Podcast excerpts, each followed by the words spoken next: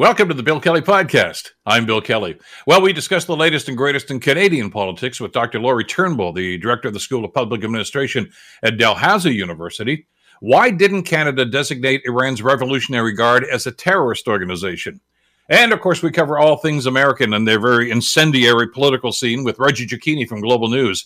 It's all coming up on the Bill Kelly Podcast, and it starts now. Today on the Bill Kelly Show on 900 CHML lots of news going on in Ottawa. A public inquiry into Ottawa's use of the Emergencies Act. Remember that from last February? Well, that public inquiry gets underway later this week, Thursday specifically. Brenda Molina Navidad has details for us. The inquiry will look into the decision making of the Liberal government, which used the emergency declaration to grant extraordinary but temporary powers aimed at ending the nearly three weeks long blockades in Ottawa and at borders. Police and city officials described a state of lawlessness downtown, and people living in the area were increasingly frustrated with the noise and disruption of protesters with trucks blaring their horns day and night.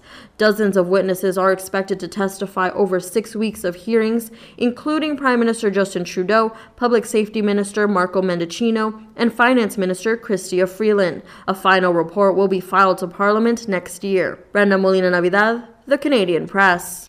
Well, let's use that as our uh, jumping on point for uh, our weekly session. Uh, what's happening with uh, federal politics? And uh, to that point, we are so pleased to welcome back to the program Dr. Lori Turnbull, the director of the School of Public Administration with Dalhousie University. Uh, Lori, thank you so much. Hope you had a great Thanksgiving weekend. Hey, Bill, I did. I hope you did too. Excellent, fabulous time. getting right down to business, though. A day after tomorrow, of course, the the hearing gets underway. Uh, how risky is this? Um, you know, Jean Chrétien decided he was going to appoint Justice Gomery to look after the uh, expense scandal that was hounding him. It did not go well for the Liberals. Uh, what do you see happening as a result of uh, what this inquiry will bring out? I mean, I think in this case, like part of it is about the fact that the government is required by legislation, although that's not what this inquiry is a response to. That's that's another thing, but there is, the, is an actual requirement for accountability here. They have to talk about why they did this, and because it's so unique, because this is the first time that they've used the Emergencies Act, I think there's probably a greater expectation from people that they're going to explain why this was the tool that was chosen. And there's still some debate about whether this was the right thing. I think you know for someone like trudeau to, to be in this process where he's kind of taking questions individually i don't think he can avoid that I think that he's stuck with it because he it's he's the one holding the buck on this. And obviously Freeland and Mendicino have a lot of FaceTime and, and a lot of accountability for this too. But I think it would look like the government's trying to avoid answering questions and they're trying to sort of rag the puck on this thing and shift things around rather than just go and answer this is why we did what we did. The uh, opportunity here for the opposition parties, especially Pierre Poilievre, to uh, to score points here is is overwhelming. Uh, I, mean, this may sound like a, a rhetorical question, uh, but uh, is this going to get political, or are they going to actually get down to the facts of what happened or didn't happen? Well, that's a really interesting point too, because I don't think they'll be able to resist really jumping in and making this a very politically charged conversation about the liberals not having respect for you know what some will define as a protest activity and the liberals trying to quash any sort of criticism of what they're doing. And so when things got you know too much for them then they kind of came in and and shut it down and threw everybody out. And so then i think trudeau and the liberals will respond with this was not a peaceful protest. This was an occupation and this is what's really wrong. And then it will it will cascade into conversations about the appropriateness of of vaccine measures and mask mandates and and things like um, you know vaccine mandates and, and, stuff like that. And so i think it will get ideological. It will get partisan. And i mean people are still going to be looking for the details of okay you know when was the decision made? So like if you if you can think back to some other examples i would say the rhetoric around for example the we scandal was highly charged with this was what the prime minister thought was appropriate because these guys are his friends and he doesn't know how to set boundaries but as compared to that if you look back at like Thomas Mulcair holding the, the Harper government to account, and I know we're going back a few years here for the misspending in the Senate, mm-hmm. that was very prosecutorial. And like, yes, when did you know that? Then we go on to the next fact. We'll probably see a little bit of both, to be honest. Yeah, interesting. Uh, well, Tom Mulcair was a prosecutor, so I mean that he was yeah. right in his, his, his wheelhouse when he was doing that sort of thing. Uh, but the risk obviously is to the government because they're the ones that made the call. And I, I agree with you totally. I think this is going to dovetail into whether or not there should have been vaccine mandates, uh, you know, but civil servants, et cetera, et cetera. Uh, so we're going to drag all that stuff up. But the, the last uh, time I remember looking at some of the stats here, though, Lori, the majority of people in this country were opposed to the occupation in Ottawa. They were opposed to the convoy uh, and thought that it crossed the line. Uh, now, if we're going to talk about who may be on the firing line, to a lesser extent, uh, Pierre Poilievre was the guy that embraced them and said this was wonderful. This was a great protest against the Trudeau government. Uh, if people don't like the convoy, do they, by extension, uh, have some concerns about Poilievre and his his embracing some of the people in that convoy? Yeah, like there's, I think there's some complicated, you know, there are overlapping issues here because, as you say, most people were not in favor of the convoy and its activities. And um, the vast majority of people are in favor of vaccines and got, you know, their full suite of doses. And mm-hmm. so then when you look at that, you think, how can the conservatives, Poilievre, you know, whoever's face you want to put on it, how there, how can there be such political hay to be made if most people oppose it? And so that's when I think it becomes kind of interesting for Trudeau, because to the extent that Poilievre and the conservatives can use this as a springboard to get to issues that still confront the liberal government, like tone deafness to what people are actually living. If they can make this, you know, if they can kind of spin this out a bit to being really about how Trudeau is not compassionate for everyone, He's compassionate for some people, the people he cares about, the things he cares about. But if you didn't get vaccinated and you lost your job and you can't feed your family, like Poilievre's approach is going to be like, Trudeau doesn't care about you at all. And so I think they're going to try to push on his brand around being this sort of nice guy who's super woke and cares about everybody and say actually no he's very elitist in his approach and he doesn't really care about everybody. He's he's particular in what issues he's going to think are important. So I think there's a you know there's there's some interesting things to be happening there. And this is all as Poilievre is trying to get Canadians to get to know him better.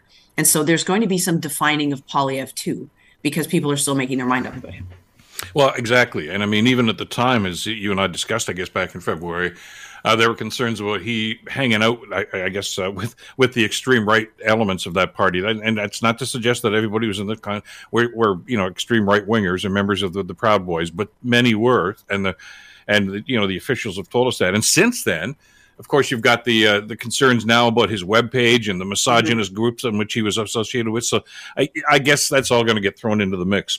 But I want to segue with that since we're talking about Mr. Poilievre. Uh, he had dinner last week uh, with former Prime Minister Brian Mulroney, apparently at Poilievre's request, which uh, raised a few eyebrows, I guess, because there were some concerns that Mr. Poilievre is just basically ignoring the progressive side of the conservative movement. Uh, but apparently, he and Mulroney got on pretty well. Right. And the, yeah, it would have been an interesting thing to be a fly on the wall for that dinner. Um, and I think like there's a sense I read some of the reports about it, and Mulroney really trying to say, listen, you know, if you're going to win this thing, and you probably can, you've got to do it by appealing to the center, not to the fringes. Nobody wins elections like that. And so, if there's a way that Poilievre can re, you know, kind of I guess, realign some of the things that he's been saying so that he's a bit more attractive to the political center. But then you get the sense from Poilievre's camp that they have no intention of doing any of that, that yeah. they're not going to, I mean, and it's not necessarily a total departure, but are they going to shift any of their messaging to try to appeal to a more broad center? And would that be in messaging or would that be in content? So, are, is there going to be any sort of policy based olive branches that will be extended that would make Poilievre, for example, more attractive to, you know, women voters, for example, who don't seem to rank him very high right now. Yeah, and it, it's it's it seemed to me as as I read those reports as well that Mulroney was trying to move him more to the middle, uh, and said, "Look at you know, get get off these things that are you know passionate about extremism and things of this nature and, and, and talk mm-hmm. about some of the bigger issues but as you say you, you juxtapose that with the comments from Jenni Byrne who's uh, one of his uh, Poilievre's top advisors uh, yeah. She, of course, from the uh, the Harper era, uh, said he has no intention of moving uh, anywhere near towards a more moderate approach. So, uh, the other element I found interesting about this too uh, was Mulroney apparently warned Mr. Poilievre not to take Justin Trudeau lightly. And it, as soon as I saw that, it reminded me very much of the same discussion apparently that that Mulroney had with Stephen Harper back in 2015. Uh, and, and, remember that that made headlines in the National Post. Uh, you know, what wasn't Mulroney endorsing Justin Trudeau, but he just said he's he's a very good campaigner. He's a smart guy, and he basically brought the same message to Poilievre, saying, "Don't take this guy lightly, no matter what the polls say." I mean, that's I wonder if that's going to resonate with Poilievre. yeah, and I mean, some people are giving Trudeau the same message about Poilievre and saying, oh, "Don't oh, sure. take this guy too lightly. Like he's, you know, he's the force to be reckoned with. He's a threat." I think for Mulroney, you get this sense that this is, you know, the, the um, with no offense here, this this is the conservative prime minister of a previous era who's trying to come and say, "Listen, you know, be sensible in how you go about trying to form a government." Be humble in you know, thinking about your opponent and thinking about what he's capable of. Because Mulroney's right. Trudeau is a fantastic campaigner and tends to, you know, over like tends to go beyond expectations when it comes to actually putting together votes. That said, he didn't get his majority last time, but that's a different thing. I think for Mulroney, I mean, he probably still is in touch with a lot of people in the party who now feel politically orphaned. Like Poilievre is going to feel like, listen, this isn't the conservative party of Brian Mulroney anymore. This is a different thing. And there's lots of discussion about how the conservative movement is actually shifting into something that's maybe anti-conservative. You've got con- you've got progressive conservatives and sort of like, you know, lifelong conservatives who have always wanted to protect what was right about institutions and not be rash in discarding everything and, and responding to whatever was trendy in the moment. And here's Poilievre basically, you know, courting the opinions of many people who think that a lot that's happening is unjust and unfair and want to tear it all down. And so, is there a way to create a campaign that appeals to all of those? I don't know about that. Do you want to do that? Or, you know, is, is Poilievre kind of giving into a movement that's really transforming what it means to be conservative, and there is no space there for progressives. So Mulroney might be asking him to do something and, co- and, and coaching him to do something that he has no interest in doing or but then if that's the case why did he ask for the dinner? Is he trying to just make nice with Mulroney? I'm not really sure. It, yeah pol- politically i mean the, the overture here it, it, there's a message there that you know i want i want everybody on side. Uh, but i guess the, the question that still has to be answered here is does he want everybody on side uh, you know marching to to Poilievre's tune? Or is Poilievre going to understand that look i've got to be a little more broad based in in trying to get support here? Um, and and, and he's you know as, as, as we've talked about in the past, the next election's probably not for another three years anyway. So I mean, this mm-hmm. all may be irrelevant at that stage because we don't know what the political landscape's going to look like. This, but I mean, it, I think you're right. Stephen Harper never embraced Brian Mulroney as, as an elder statesman, and I think that really bothered Mulroney. Uh, especially you know when they started the trade negotiations, uh, Trudeau did bring Mulroney in uh, to say, "Can you give us a hand here?" And you, you, you've been around politics enough to know that you know former politicians like to still be thinking, "Hey, I'm relevant," and and I think that's what Mulroney's looking for here, and it's going to be interesting. Uh, Harper didn't uh, accept that. It'll be interesting to see if if Mo, if Poilievre does and say, "Yeah, he he's going to be one of my mentors. He's one of the people I'm going to get advice from." I don't think he made that overture necessarily, but you have to wonder. As you said, I would have loved to have been a fly on the wall to see just exactly what was said there. Oh yeah, and I mean, I think you're right. Mulroney will want to continue to be relevant in many circles, but certainly in conservative ones, and he'll want to feel like he's got something to offer Poilievre, and Poilievre knows that and is is interested in accepting it. And so I think the overtures are right, the appearances of it are right, but I mean, the other thing too is politics is so different now than when Mulroney was successful in forming two majority governments. The way you do it now is different Poilievre and his team are going to be looking at okay, you know, like where are those margins? Where are the people who we might be able to change their mind? This campaign is going to mean something to it, to them. If votes start slipping from Trudeau, who, what's going to the NDP, what's coming to us, what's going to be staying home. They're going to be focused on key ridings that might be able to get a win out for them. And if they're not able to get into majority territory, they'll be thinking about how they would form government. For example, if they've got a plurality of seats but not a majority, who do they work with? It's all so trans like it's all it's transactional and it's also very precise and and calculated. And that's not to say that previous politicians didn't have strategies for winning. Of course they did. But it's it's different now. And so the types of considerations that Poilievre has in front of him for becoming prime minister you know it's that's not necessarily the way Mulroney thought about things. And so Poilievre might be just thinking this is good advice for me to have. But you know, my team is going to do what my team is going to do to make sure that I win. Exactly. Well, they're heating up, and as we say, the uh, the uh, hearing itself starts on Thursday, and I'm sure the sparks will fly then. Lori, as always, thank you so much for this. Uh, have a great week. We'll talk again soon. Sounds good, Bill. Take care.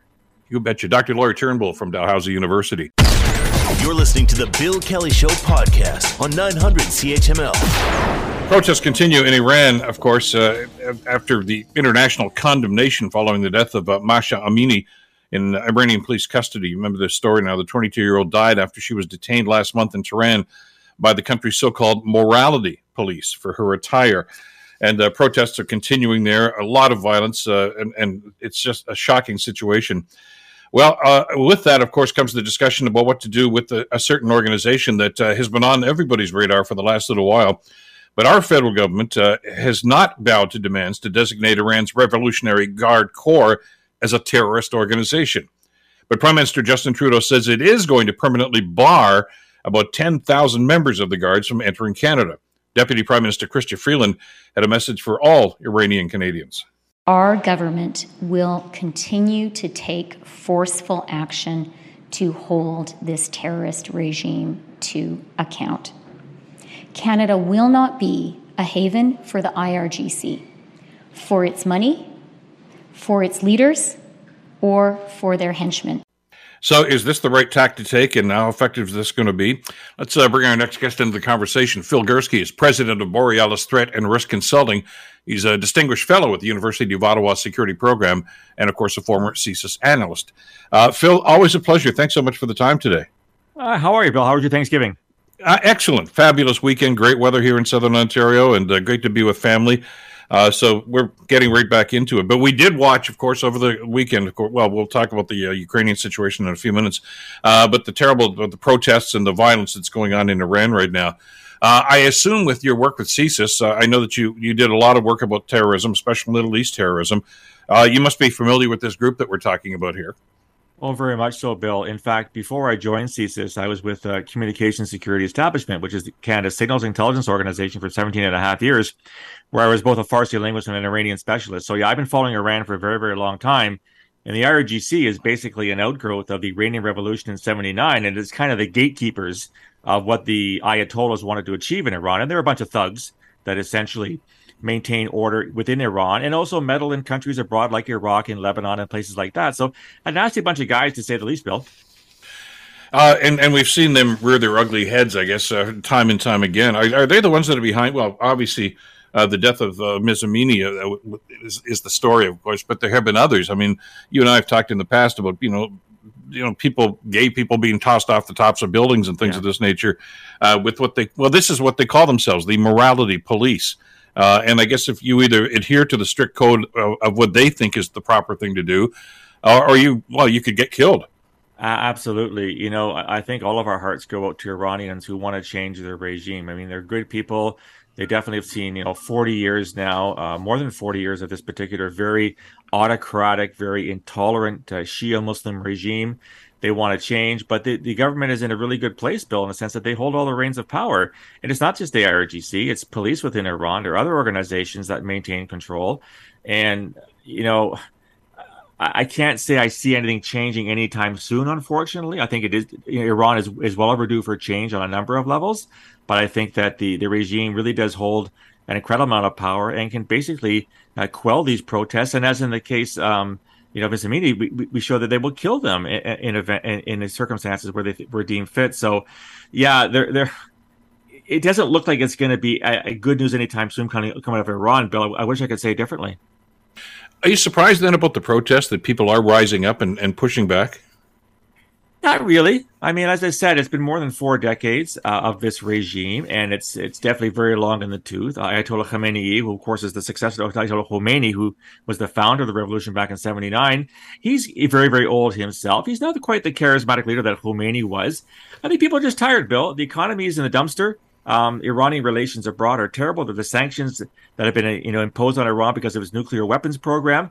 I think enough's enough, and I think people are, you know, very brave people are going out the streets and saying that yeah we we want change we want it now so it doesn't surprise me and and we have to recognize and, and, you know you know this as well as I do that people are doing so and they're risking their very lives by protesting in the streets and being beaten back by the IRGC and the other partners, and in cases killed. So, yeah, I, I really tip my hat to people who feel so so fervently and so passionately about changing their country and, and, and their government for the better it's it's heartbreaking actually to watch what's going on there and the number of people that have already been killed in these demonstrations. Uh, and and as you wonder, uh, just a second ago, I mean, you wonder about the chances of of, of any movement uh, in that direction, since uh, the government uh, and especially Khomeini has such a strong hold on what's going on. And and let's face it, he has the military, he has this organization, and even the police on side. Uh, you know, the chances of, of of a, a, a, change of attitude or even a change in government there seems pretty slim, if not impossible. I, I fear you're right, Bill. I think the only way this is going to actually result in, in meaningful change in Iran is if one of the aforementioned bodies switches sides. So if the you know the Ayatollahs lose the confidence of the military, lose the confidence of the IRGC, and you know they decide to actually um, be on the side for change, as we've seen in other countries. Bill, we just had a, a, another coup in Burkina Faso the other day. I think the second coup this year, where the military decides the government isn't of its liking. I don't see that happening right now in Iran. I think that the the sort of theocratic, the ideology that the IRGC and the others hold are very close to the government itself. So that's why I don't see, you know, the tea leaves don't tell me it's going to change soon. But it would seem to me that average Iranians, as brave as they are, um, they're not going to they're not going to succeed against bullets. They're not going to succeed against you know police and riot gear. So I think there has to be a significant shift in one of those supporters of the regime to say enough's enough. We agree that change is necessary after four decades, and we're going to join the side of the protesters. I don't see that happening, but you know, I guess hope springs eternal. Well, we've seen that. I mean, I don't think anybody ever thought Khomeini was uh, was you know. It, there's a Gaddafi in, in Libya. I mean, there's a number of situations where yeah, all of a sudden these things can happen. But uh, you know, uh, there is a role I think on the international level for well countries like Canada to play. So talk to us if you could, Phil, about the designation. Mm-hmm. You know, if if in fact the government was of the mind to designate these the, these people as a terrorist organization, what are the implications? Great question, Bill. So, the, so the designated list of terrorist entities dates back from to 9/11. I think it was 2002 when it first came out. Uh, so there was no list prior to 9/11. And what the government decided was that organizations which clearly uh, meet the definition of a terrorist group would be added to this list, which is maintained by Public Safety Canada. The major implication of the listing, um, you know, when I was at CSIS, I don't think we paid a lot of attention personally, not from my experience. The major benefit of the listing is that if you're dumb enough to write a check to Al Qaeda, and Al Qaeda is a terrorist organization, you can be charged with terrorism financing or material support to a terrorist group. Um, if you can prove membership in a group, so you know you're you know card carrying member number one, two, three of the IRGC, that could have some legal implications as well.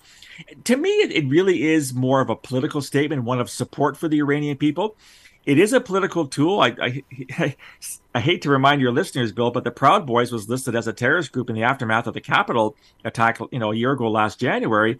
And as a good friend of mine eh, said, the Proud Boys couldn't make a cheese sandwich on a good day. So it, there's some political aspects to, I think, listing.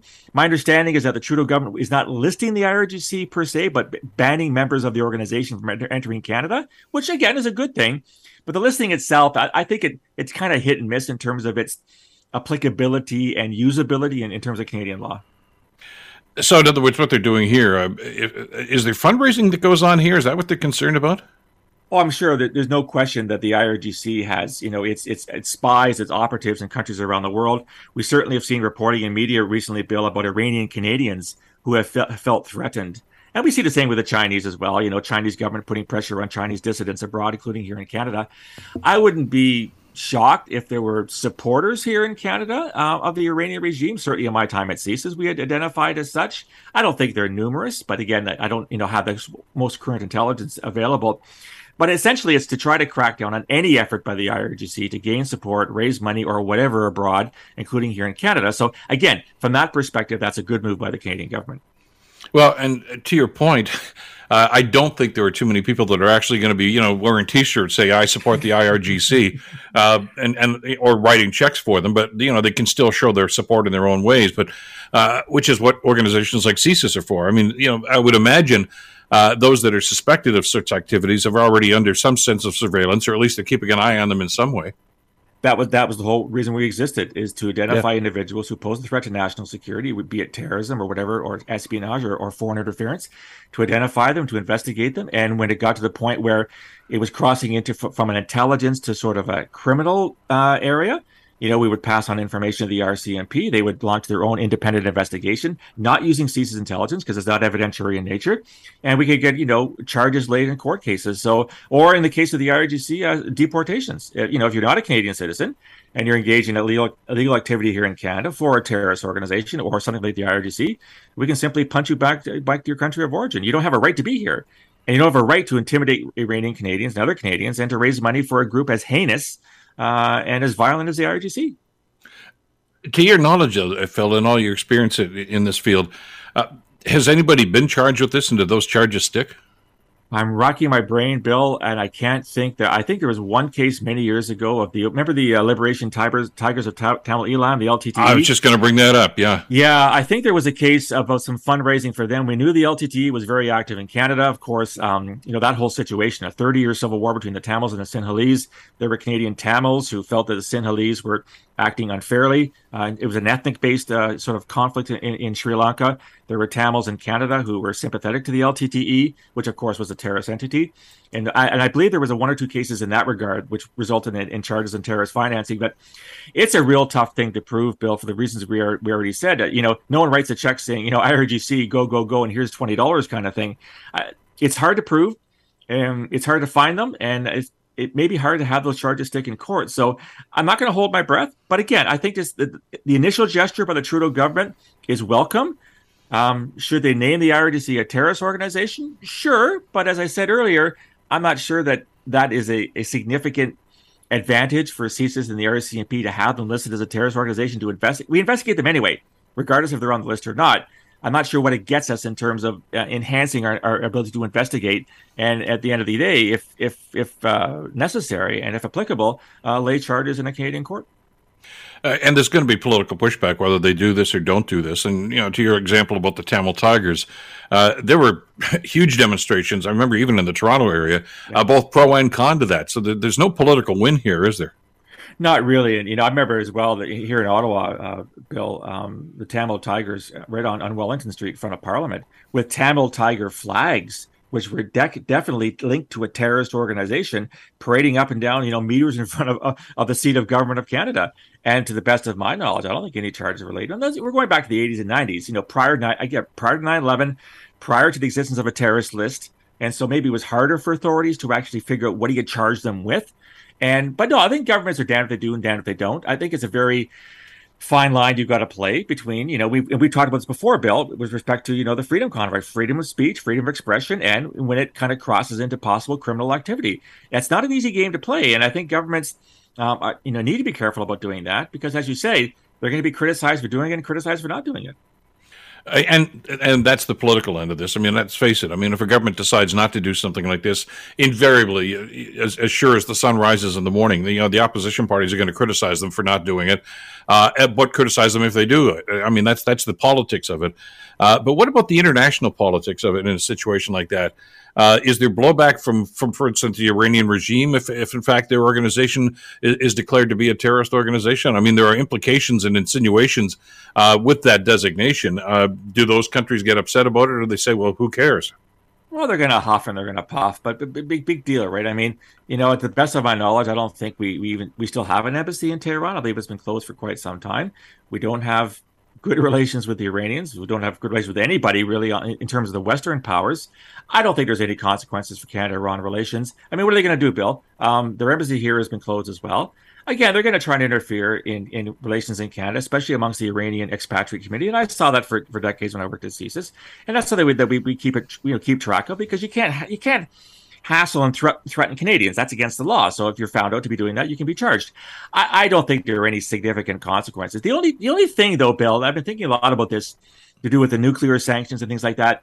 Mm-hmm. Once you start backing a regime like Iran completely in a corner and there's no room for dialogue at all, where do you go next? I mean, what, what's what's the end game here? And I'm not saying we should, you know, let the Iranians off scot free, but there's got to be some level of dialogue here. Otherwise, there's no incentive for the Iranians to, you know, abide by international rules. They simply go down the same path they've been going for, for, the last 40 years or so. So again, I think from a diplomacy perspective, there had to be other options out there rather than just saying, you know, you're bad, and we're to we're to you know, send you to your room without your supper, and we're not going to talk to you anymore. Well, there, there's no incentive for Iran to change its behavior.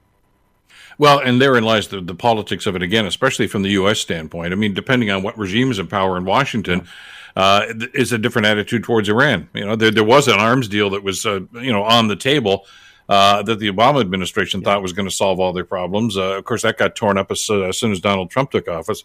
So that, that's the politics of it. But from the other standpoint, uh, if in fact you get this organization mad at you, if the IRGC says, "Okay, that's it, Canada, we, you're you're next on our," we've had those threats. I mean, Al Qaeda has threatened Canadians. I mean, Osama bin Laden included Canada in some of his missives, so mm-hmm. it's there, uh, and that I guess that threat still exists no matter what, even if it's not talked about a whole lot. There's always that situation. But will this this ban of of these uh, hundreds of, of, of what they call senior members of this organization? Uh, will that motivate them to say, okay, we've got to look at Canada, or is there anything going on here aside from from fundraising? I mean, you know, the as you say, there have been attempts at terrorism here in this country in the past. Uh, thankfully, our authorities have, for the most part, uh, been able to intercede before anything terrible, terrible happened. But nonetheless, it's it's something that you have to be cognizant of. For sure. I mean, never say never. And you know, um, in my most recent book, The Peaceable Kingdom, I talk about a plot to assassinate uh, Salman Rushdie's wife. Uh, here, when he yeah. way back in the remember late '80s, early '90s, Bill, when Salman Rushdie's satanic verses really upset the Iranians. Uh, Ayatollah Khomeini issued a death sentence saying he had insulted Islam and had to be killed. And there was a plot that was interdicted by CSIS and the RCMP in the early 1990s here in Canada. That's all in the book. I, I, I, can't see Canada as sort of the number one enemy on the Iranian list, to be honest. I mean, they have they have bigger fish to fry, like the Americans and the EU and the United Kingdom, et cetera, et cetera. You know, but certainly, I, I think our authorities, United States, are certainly aware of the situation. Again, there has been an active investigation into Iranian interference for as long as I, have been part of the organization. I think that probably continues. Um, the the challenge, maybe, Bill, is the do you have enough resources to look at uh, many things simultaneously? And you and I have talked about this. You know, we've got the Islamist threat, you have the far right threat, you have the foreign interference threat, you have the foreign espionage threat.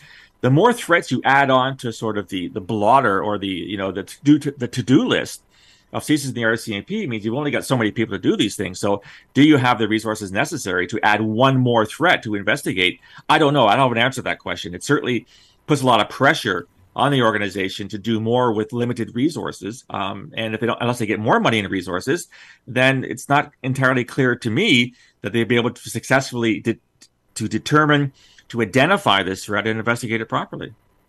Well, and I know that part of the uh, the, the, reason for the the, uh, the stress level, I guess, between the two countries uh, was the, the, I guess this organization shooting down a, a, plane. It was a Ukrainian plane, as a matter of fact, back in 2020, uh, and a number of Canadians were killed in that incident, and uh, they admitted to doing it. And I guess they're looking for accountability here, but uh, you know, accountability leading to what? charges being laid? You're going to bring these people to justice? That seems unlikely. No, I agree, and and then and then you're talking, you know, Canadian courts versus international courts. I mean, do you get the uh, the court in the Hague involved in this? I, I don't know. These are all legal questions that are well above my pay grade. But I think what it does point out, and you make the, you make a really good point, Bill. Uh, this stuff is this is complicated. This is difficult stuff, and this is why I like having conversations with you because we can get to a little bit more to what this stuff all means. It's it's rarely as simple as the headlines say, and, and there are a lot of moving parts. There are a lot of actors involved, and I think I wish people would just understand that you just can't, you know, snap your fingers and say, well, we're going to do this to the IRGC and it's going to, you know, solve all our problems and it'll be unicorns and rainbows tomorrow.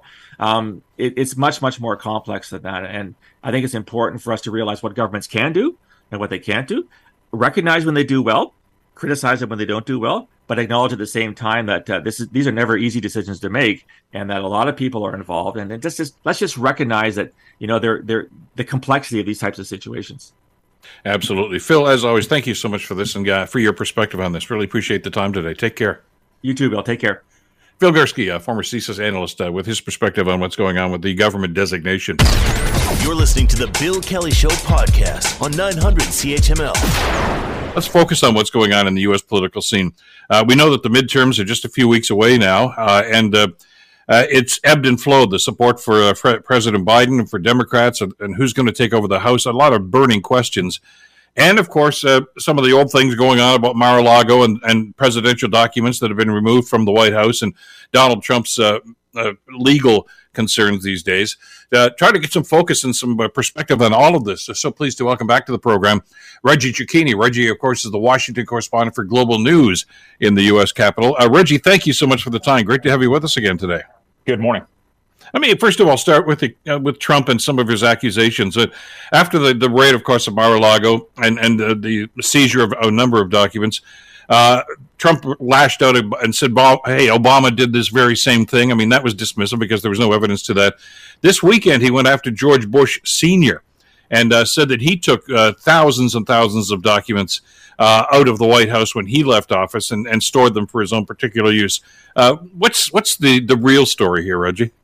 Well, I mean, look, the the, the former president uh, is still trying to, you know, play the part of the victim here in that he didn't do anything wrong and that the documents were his. Uh, and now he's trying to make it sound like, well, these documents weren't planted; they were mine to begin with. So you, we have to remember there's there's a, a, kind of a circular argument when it comes to uh, the former president and what's going on. These accusations now being lobbed at uh, at, at, George H. W. Bush um, have to do with the fact that uh, when there was a library being created for him, uh, you know, there were documents that were being stored to be held in uh, in that library eventually, and he was talking about how they, they were stored uh, in you know in a in a warehouse or in a Chinese restaurant. And sure they, they were being stored off site but they were being stored in a secured location that had been secured by um, the national archives. And, and and so he's kind of distorting the reality to make it seem like it would fit in line with where his complaints are because he had documents stored at Mar-a-Lago. It just didn't work because it is very easy to fact check the things that the former president says. Um, but you know, it doesn't really matter because he moves on from it very quickly. So we're talking about it. He's gone on to something else. But the reality is, the former president was wrong again. Reggie, is the Justice Department finished uh, searching for documents? I mean, I'm assuming they've done some sort of an inventory because uh, there's some speculation that, they may, in fact, start looking at some of Trump's other residences. Is is is that uh, something you see happening? Look, the the investigation is ongoing, uh, and the investigation is not simply going to wrap up because we're approaching midterms or because the former president says that he feels that he's being treated uh, unfairly. And there are growing calls to say, well, look, maybe we need to look at the Bedminster Golf Course, maybe we need to look at Trump Tower, maybe we need to look at X, Y, and Z property that's still in the hands of the former president, because there is a fear here that so many documents could be spread around, and that's because we are hearing from the National Archives that documents that were supposed to have been returned were not returned. Documents Donald Trump said were returned. It's now being discovered uh, from new information coming out via a number of books, including from uh, a New York Times reporter, that uh, that the documents weren't returned, even though they said they were returned. So this is a growing problem for Donald Trump. It is still kind of a festering problem uh, for the Republican Party, but the Department of Justice is going forward. They are not slowing down. There have been some kind of um, bits of turbulence with with court cases to try and slow it down. But at the end of the day,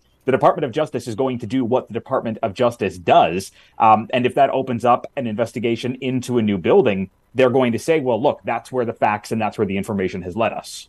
There was also some speculation, as you were reporting uh, a week or so ago, uh, that Trump was going to petition the Supreme Court to, to make a ruling uh, about uh, the, the, documentation and, and, the ownership of, of said documents as well.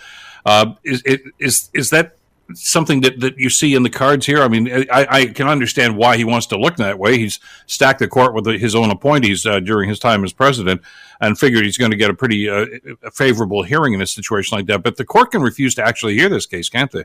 Of course they can. Um, and, and, you know, we'll have to see, you know, if and when this gets up to the Supreme Court ultimately what the decision might be. But we also need to find out still, you know, what what Trump's team might be trying to take to the Supreme Court. Are they trying to take the entire search? Are they trying to take information um, that is linked just to the special master, which we need to remember Trump put in place himself? Are they trying to take a very small kind of niche argument to the Supreme Court that may give him a partial victory, but at the same time allow for a federal investigation to continue? Uh, there's there's a lot that was taken to the appeals court. There was a lot the appeals court sent back, and now you know it's left to the Trump team to try and figure out how they're going to do this and whether or not the the the Supreme Court is going to find itself siding with uh, the former president. Uh, you know, they try to stay out of political. Um, you know activities going on in the United States. Some people will say, "Well, look, they just overturned Roe. That had to do with politics." the Supreme Court will argue otherwise. But at the same time, the Supreme Court is also here to try and set precedent. So, you know, it's kind of a, an arms up in the air. What would SCOTUS do if any of this Mar-a-Lago search wound up on their uh, on their docket? We still have to wait to see what Trump might try to throw at them in the first place. And, and again, it's it's it hasn't happened yet, but I mean, we'll, we'll see just what kind of a process we'll be watching for your reporting on that. Uh, we mentioned off the top here that uh, the midterms are just a couple of weeks away now. Uh, and, and boy, the support for the Democrats has ebbed and flowed. And uh, you have been reporting about how they were so down in the dumps. They seem to have a resurgence, and there's a possibility that maybe they could hold on to, to both houses, maybe even increase their seat total. But uh, I guess the big thing hanging over the heads of everybody these days is just like here in this country, our energy prices. I mean, OPEC, OPEC rather has really dealt a blow to the Biden administration by first of all reducing production and of course skyrocketing prices at the pumps again. Uh, voters are going to be angry, Reggie.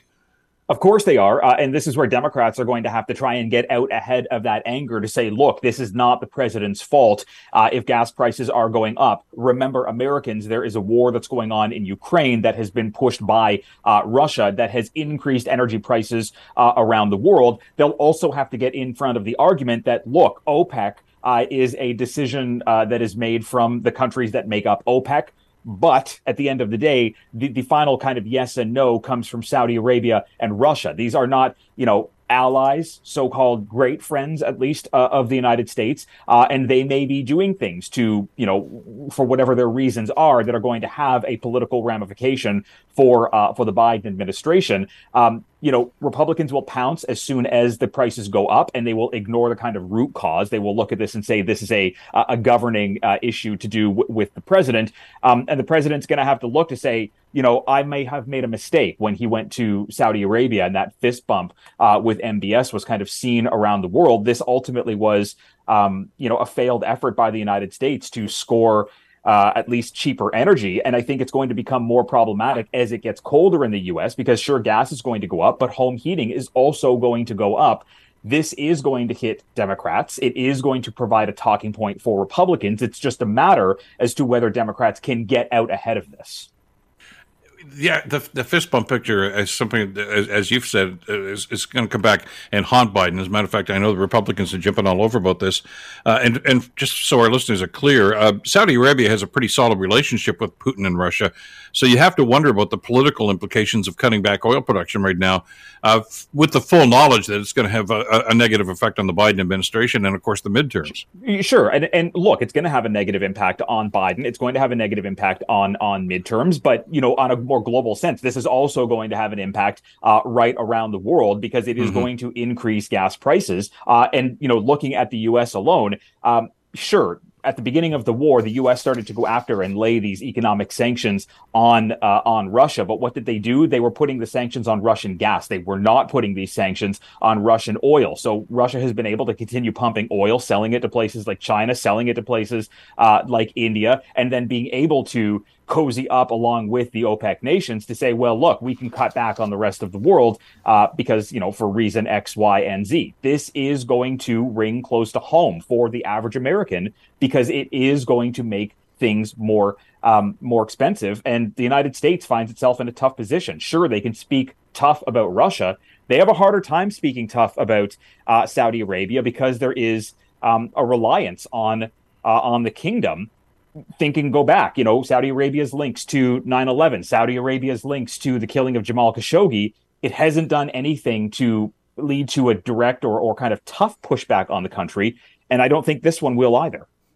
When you, uh, you always wonder about the motivation when, when people go to vote, exactly what, what's in their heads, whether it's going to be oil prices, the price at the pump, uh, and so many other issues. And, and you've been reporting on, on a, myriad of issues, of course, that the American voters are concerned about. Uh, but crime is always going to be at the top of that list or near the top of that list each and every time. And I know that's that's a bone that the GOP really seem to be gnawing on right now about how the Democrats are quote unquote soft on crime. That's not a new approach, Reggie, but it seems to be an effective one. Sure, and it it it harkens back to the 2020 election when Republicans really seized on Democrats with the quote unquote defund the police, and they're really trying to bring that back into um, into the fold right now by saying, look, crime is a problem uh, across this country, and there are Democrats who are still trying to get in the way uh, of solving that. And I think the question is, what is crime in the United States? Is it something that needs to be dealt with? Is it something that needs to be lessened, which Democrats do want to do? Or is it something that needs to be capitalized? And is it something that needs to be used um, as a way to draw in support? That is how republicans treat crime. They will look and say look democrats aren't doing anything. That is why 38 or 39 percent uh, of the electorate sees crime as such a problem.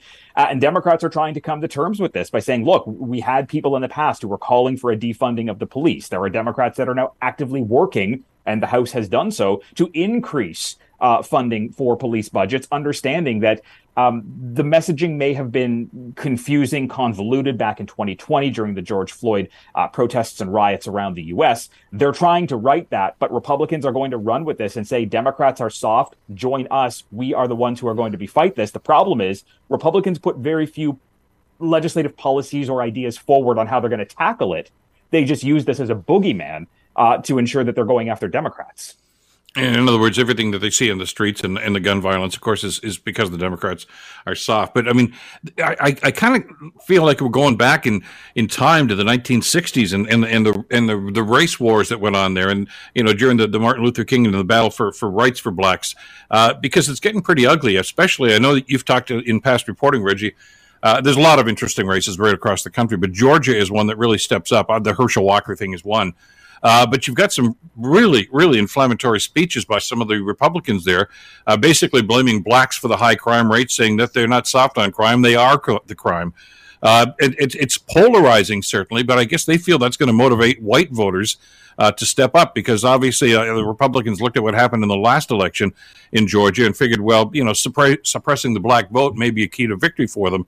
Uh, but they're going about it in a way that kind of brings people back to the days of George Wallace. Yeah, absolutely. I mean, look, they're they're they're beyond using dog whistles um, in the Republican Party. They're simply calling the dog by the name, uh, and and and it's it's quite frankly, it's appalling to hear some kind of uh, Republican lawmakers use this as a way to justify, um, you know, getting the white vote by saying that you know Black Americans are, are coming to get what whites have. I mean, th- these are um, these are, are horrendous comments to be made, and they are being pushed back on within the Republican Party by some and by Democrats uh, as a whole. Uh, but it, it just goes to show that you can have a Republican Party that says, look, crime is problematic across this country, but at the same time, you may have some of that crime being sparked because of comments that are being made by uh, and within the Republican Party. And this goes far beyond the vote. I mean, even at voting stations, there is a fear that there could be um, a violent uptick uh, or at least violence against people who work at polls because there's been so much mis and disinformation over the last couple of years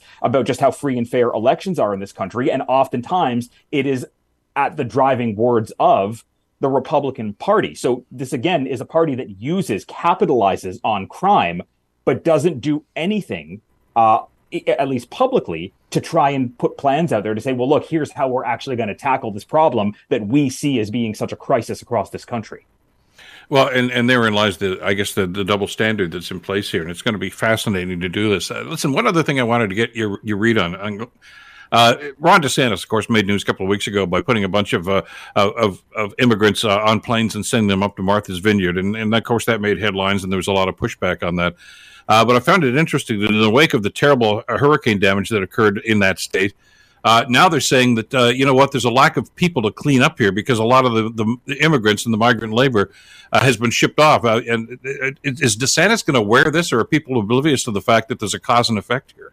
I think that you know this is an opportunity for for DeSantis to say, well, look, you know, there is a, a, reality that's in this this state that you know the workforce is being impacted by the lack of immigration that is happening uh, because of policies at the border slash my own policies. But I don't think that this is going to be an egg in the face moment uh, for uh, for the governor. He will look at this and and still use this as um, as a political opportunity to say that this is a failure of the Biden administration that you have so many people crossing the border, and he is simply trying to put them in places that he he believes, uh, you know, they could be of, you know, quote unquote, better use, putting them in democratic states that are uh, more welcoming by being sanctuary cities. But you're right in the fact that this is having an impact on the workforce, not just in Florida, though, Bill, right across the country. There are jobs that are oftentimes filled by seasonal uh, uh, uh workers uh, that are that come through the immigration system that aren't being filled and haven't been filled for years now, and that is having an impact on how the economy is moving forward. Whether or not uh, you know, Democrats are able to capitalize on that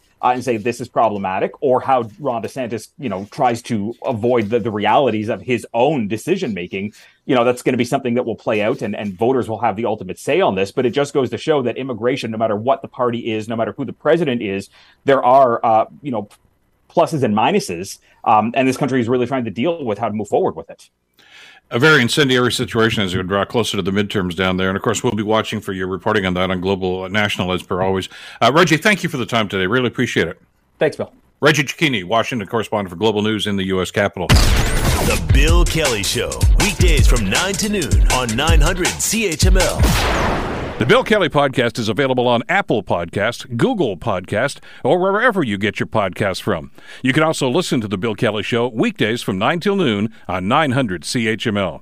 I'm Bill Kelly. Thanks again for listening. And don't forget to subscribe to the podcast. It's free, so you never miss an episode. And make sure that you rate and review.